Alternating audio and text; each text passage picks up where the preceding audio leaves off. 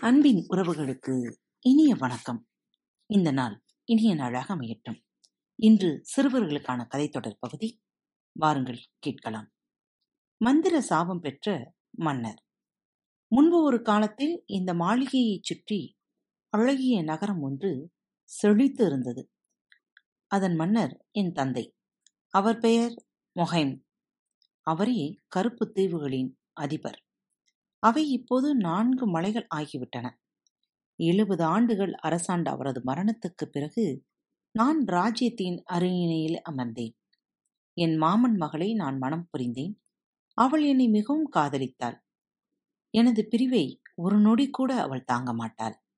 ஒரு நாள் எதேச்சையாக அவள் மாளிகையை விட்டு நீராடி வரச் சென்றாள். அவள் நீராடச் சென்று வெகுநேரம் ஆகியும் திரும்பி வராததால் அவளுக்கு தீங்கு ஏதேனும் ஏற்பட்டிருக்கக்கூடுமோ என்று நான் அஞ்சினேன்.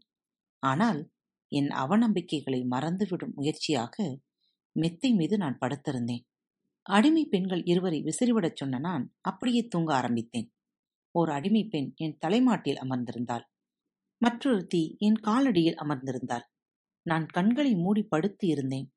ஒருத்தி மற்றொருத்தியிடம் கூறக் கேட்டேன் நம் எஜமான் இளம் மன்னர் எவ்வளவு துர்பாக்கியசாலி என்றால் நம் அரசியை அந்த அடங்கா பிடாரியை கல்யாணம் செய்து கொண்டிருக்க வேண்டும் பார்த்தாயா?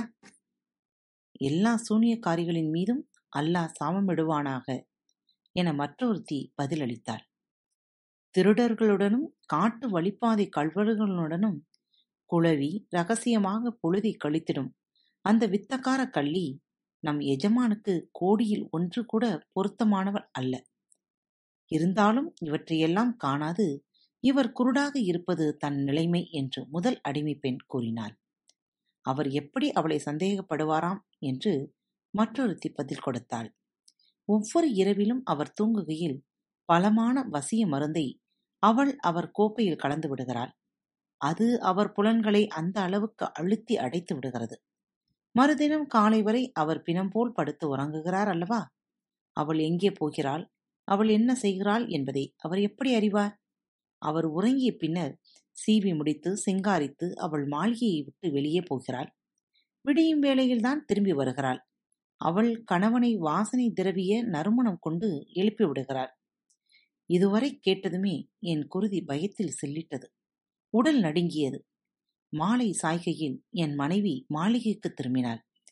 வழக்கம் போல் நாங்கள் ஒன்றாக அமர்ந்து பானங்கள் பருகினோம். உண்டும் கடைசியாக நான் அவளிடம் தூங்க செல்லும் முன் வழக்கமாக அருந்தும் கோப்பையை கேட்டேன். அவள் கோப்பையை என் கைகளில் அளித்தாள். அதை வாங்கிய நான் கோப்பையை என் உதட அருகே கொண்டு சென்றேன். ஆனால் அதில் உள்ளதை பருகாமல் என் துண் மடிப்புக்குள்ளே ஊற்றிவிட்டேன். பிறகு படுக்கையில் படுத்து உறங்குவது போல் பாசாங்கு செய்தேன். அச்சமயம் அவள் சொன்ன வார்த்தைகளைக் கேட்டேன். தூங்கு எழுந்திருக்காமல் அப்படியே இரு. ஓ உன்னை எவ்வளவு வெறுக்கிறேன்? பின்பு அவள் ஆடைகளை உடுத்தினாள். என் வாளை அவள் இடைக்கச்சையில் சொருகினாள். மாளிகையை விட்டு போனாள். நான் எழுந்தேன். தலையை மறைத்துக் கொள்ளும் அங்கி ஒன்றை அணிந்து கொண்டேன். அவளை பின்தொடர்ந்தேன். நகர வீதிகளில் பலவற்றில் விரைந்து நடந்த அவள் பிரதான நுழைவாயில் கதவுகள் அருகே வந்தார் அவள் மந்திரங்களை உச்சரித்தால் திடீரென கனத்த பூட்டுகள் தரையில் விழுந்தன. கதவு தானாக அகல திறந்து கொண்டது. ஓசையின்றி அவளை பின்தொடர்ந்து சென்றேன். அவள் ஒரு பால் சூன்ய பிரதேசத்திற்கு போனாள். அங்கே ஒரு பாலணிந்த கூண்டு போன்ற மண்டபம் தனியே இருந்தது. அதனுள் இவள் நுழைந்தாள். நான் மண்டபத்தின் மீது ஏறி கூரை பொத்தல் வழியாக உள் அறையை கவனித்தேன். அங்கே அவள் பேய் போல் கொடூரமான தோற்றம் கொண்ட தீயவன் ஒருவன் பால் ஈர்க்கப்பட்டு சென்றாள். அவள் தோற்றம் அவன் தப்பி ஓடிய அடிமை போன்ற சாயலில் இருந்தது. அவர்கள் ஒருவரை ஒருவர் நலந்தானா என்று வாழ்த்துக்களை பரிமாறிக்கொண்ட போது என் ஆத்திரம் அடங்க முடியாமல் போனது. கூரையிலிருந்து நான் கீழே குதித்தேன். மனைவியின் இடைக்கட்சியிலிருந்த வாளை உருவினேன். அரக்க கொடியவனின் கழுத்தை வாளால் வெட்டினேன். ஆ என்று அலறிய அவன் வீழ்ந்தான். வாழ்வீச்சுக்கு அவன் பலியாகிவிட்டான் என்று கருதி நான் உடன் மாளிகைக்கு ஓடினேன்.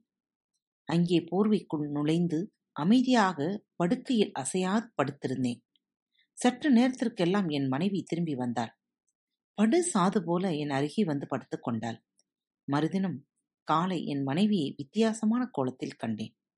அவள் தன் தலைக்கேசத்தின் அழகிய குழல்களை வெட்டிவிட்டிருந்தாள் படு துயரத்தில் ஆழ்ந்துள்ளதற்கு அடையாளமாக துக்க உடைகள் உடுத்தியிருந்தாள் என் மனைவி சொன்னால் கணவரே இதுபோன்ற ஆடைகள் உடுத்தியுள்ளேன் என்று ஆத்திரம் கொள்ள வேண்டாம். என் தாய் மரணமடைந்து விட்டார் என்ற செய்தியை சற்று முன் கேட்டேன். புனிதமான போரில் என் தந்தை மரணமடைந்து விட்டார். என் ஒரு சகோதரன் பாம்பு தீண்டி உயிர் நீத்து விட்டார். மற்றொரு சகோதரர் வீடு இடிந்து செத்து போய்விட்டார். நான் அழுது துக்கப்பட வேண்டியது சரியான காரியம்தான். கோபத்தின் எந்த சுவடையும் அவளிடம் காட்டாமல் நான் பதிலளித்தேன்.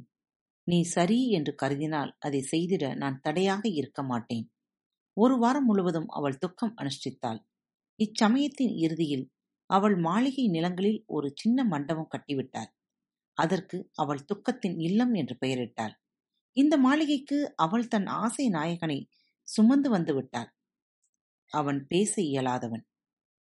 அவனது ஒவ்வொரு எலும்பும் நொறுங்கி போயிருந்தது. அவன் சாகவில்லை. உயிருடன் தான் இருந்தான்.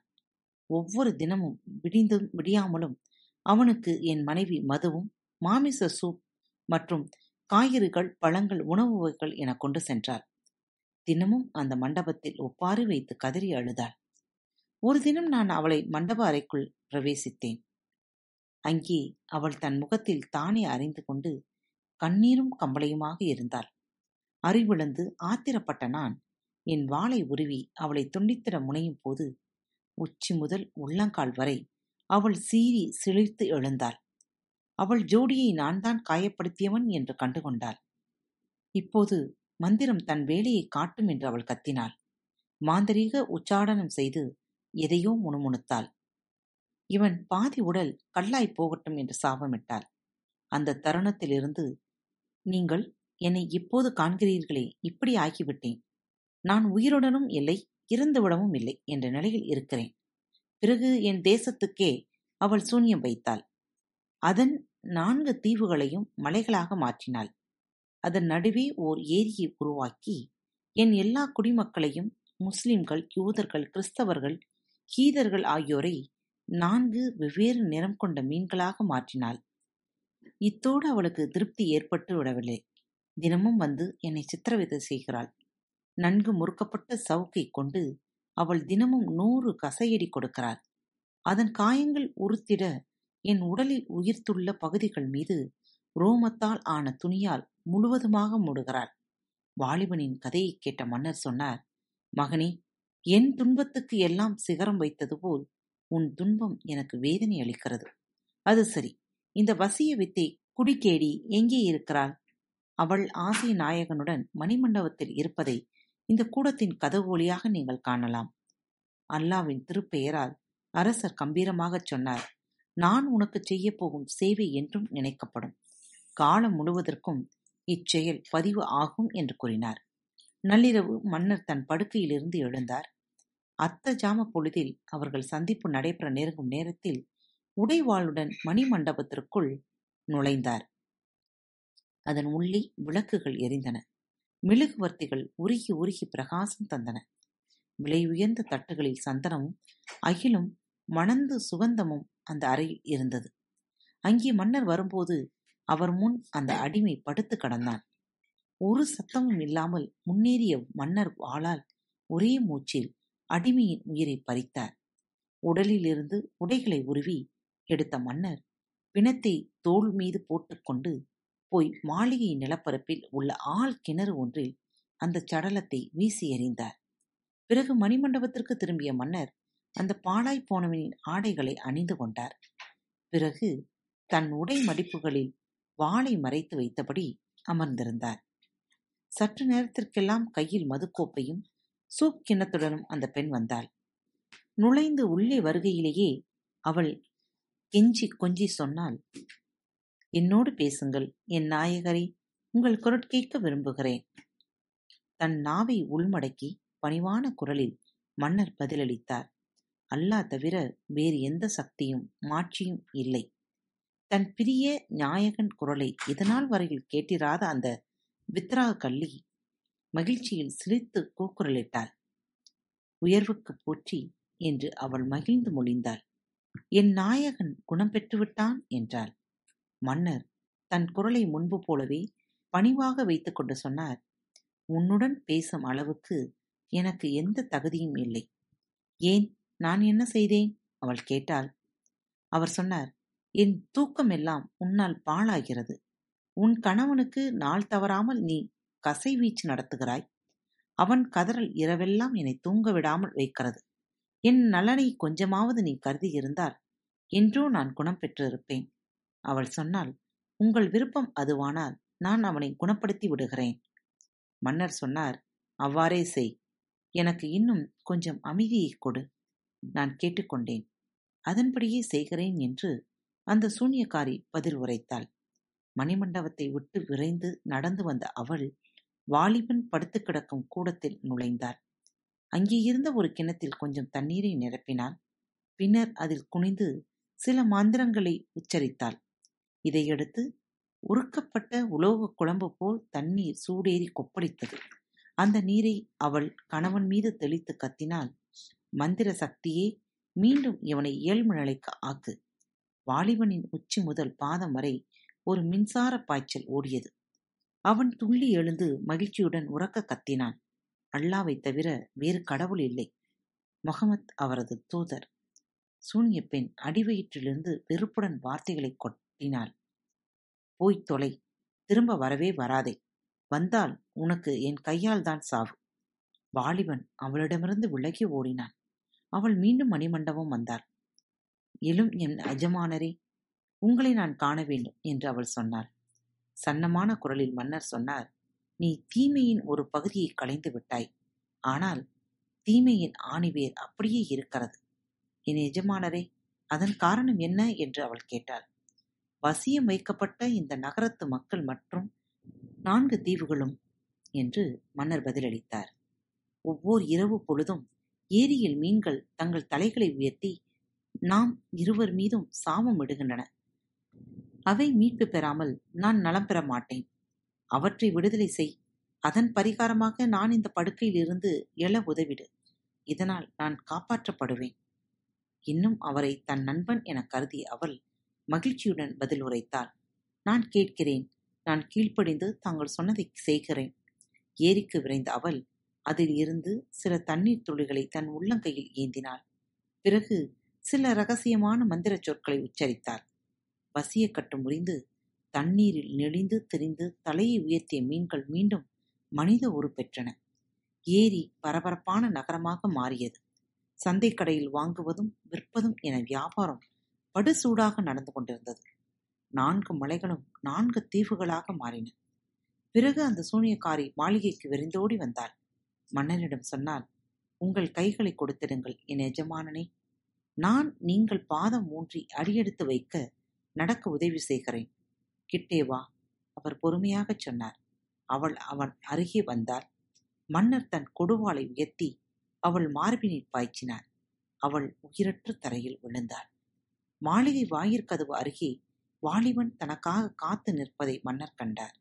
வாலிபன் தப்பி வந்தமைக்காக மன்னர் அவனை வாழ்த்தினார்.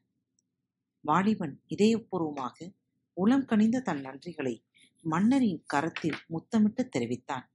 பிறகு மன்னர் கேட்டார் உங்கள் நகரத்திலேயே தங்கியிருக்க உமக்கு விருப்பமா? அல்லது என் ராஜ்யத்திற்கு என்னுடன் திரும்புகிறாயா?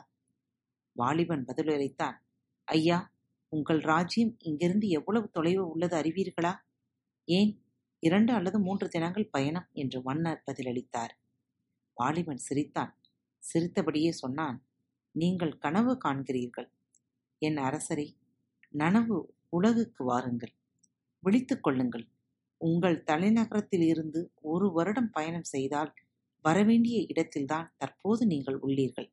நீங்கள் இரண்டரை நாளில் என் ராஜ்யத்துக்கு வந்த காரணம் யாதெனின் என் நகரம் வசிய மருந்துக்கு இரையாகி இருந்ததே. ஆனால் நான் உங்களை இப்போது விடமாட்டேன். நொடி பொழுதும் உங்களை பிரிய சம்மதியேன். மன்னர் உறக்கச் சொன்னார் புகழ் அனைத்தும் அல்லாவுக்கே.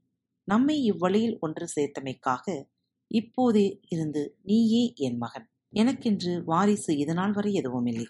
இரு மன்னர்களும் ஒருவரை ஒருவர் ஆறத் தழுவி மகிழ்ந்தனர். மாளிகை திரும்பிய இளம் மன்னர் தான் நெடும் பயணம் புறப்பட திட்டமிட்டுள்ளதாக தன் அவையினருக்கு தெரிவித்தார். பயண ஏற்பாடுகள் நிறைவு பெற்ற உடன் கருப்பு தீவுகளிலிருந்து இரு மன்னர்களும் புறப்பட்டனர். அவர்களுடன் ஐம்பது அடிமைகளும் புறப்பட்டனர். விலை மதிப்பில்லாத பொக்கிஷங்கள் ஏற்றிய ஐம்பது கோவியர் கழுதைகளுடன் புறப்பட்டனர். ஒரு வருடம் கழிந்த பின்னர் மன்னரின் தலைநகரை அடைந்தனர். அச்சமயம் மன்னர் வருவார் என்ற நம்பிக்கையை முற்றிலும் இழந்து விட்டிருந்தது. விஜயன் மற்றும் படைகள் மன்னர் வந்ததில் அதிசயித்து மகிழ்ந்தனர் ஓடோடி வரவேற்றனர். தன் மாளிகையில் தனது அரியணையில் வீற்றிருந்த மன்னர் தன்னுடைய விஜயரிடமும் அவையினரிடமும் தனது அனுபவத்தை ஆரம்பம் முதல் இறுதி வரை சொன்னார். பிறகு அங்கு குடியிருந்தவர்களுக்கெல்லாம் பரிசு அளித்தார். பின்னர் தன் விஜயரிடம் நமக்கு வண்ண மீன்கள் கொண்டு வந்த மீனவரை அழைத்து வாரும் என்று கட்டளையிட்டார். வசியம் வைக்கப்பட்ட நகரை மீட்க காரணமாக அமைந்த மீனவன் மன்னர் முன்னிலையில் வந்தான். அவனுக்கு விருதுகளும் பரிசுகளும் அளித்த மன்னர் அவன் எப்படி வாழ்க்கை நடத்துகிறான்? குழந்தை குட்டி உண்டா? என்று நலன் விசாரித்தார். இளம் மன்னருக்கு தனது ஒரே மகளை மன்னர் மனம் முடித்து வைத்தார். மீனவனின் மகன் அரசு கருவூல காப்பாளராக நியமிக்கப்பட்டார். கருப்புத்தீவின் சுல்தானாக விஜீர் நியமனம் செய்யப்பட்டார். விஜீர் ஐம்பது அடிமைகளுடனும் அந்த நாட்டு அவை பிரதிநிதிகளுடன் அனைவருக்கும் பரிசு பொருட்களுடன் ஊரை விட்டு புறப்பட்டார். ஆகையால் மன்னரும் இளவரசரும் அன்று முதல் சந்தோஷமாக வாழ்ந்தார்கள். மீனவன் அவன் காலத்தின் மிகப்பெரிய பணக்காரனாக மாறினான். அவனது பெண்கள் தங்கள் வாழ்நாள் முடியும் வரை மன்னரின் மனைவிகளாக இருந்தனர். மற்றும் ஒரு கதையில் சந்திப்போம். நன்றி வணக்கம். இப்படிக்கு உங்கள் அன்பு தோழி. அன்பு நேயர்களில் பாரத் வலையொலி பக்கத்தை தேர்ந்தெடுத்து கேட்டுக்கொண்டிருக்கும் உங்கள் அனைவருக்கும் மனம் நிறைந்த வாழ்த்துக்கள் நன்றிகளும். பாரத் வலையொலி பக்கத்தின் நிகழ்ச்சிகள் உங்களுக்கு பிடித்திருந்தால் மறவாமல் லைக் ஷேர் மற்றும் சப்ஸ்கிரைப் செய்யுங்கள். நிகழ்ச்சிக்கான மதிப்பெண்களை ஸ்டார் வடிவத்தில் மறவாமல் கொடுங்கள். நிகழ்ச்சி பற்றிய கருத்துக்கள் இருப்பின் கீழே குறிப்பிடப்பட்டுள்ள இமெயில் முகவரிக்கு அல்லது உங்களது மெசேஜ் பாக்ஸில் ரெக்கார்ட் செய்தோ தாராளமாக அனுப்புங்கள். உங்களது கருத்துக்கள் தான் இந்த நிகழ்ச்சியை மேலும் மேலும் வளர உதவி செய்கிறது. மறவாமல் எழுதி அனுப்புங்கள். இப்படிக்கு உங்கள் அன்பு தோழி.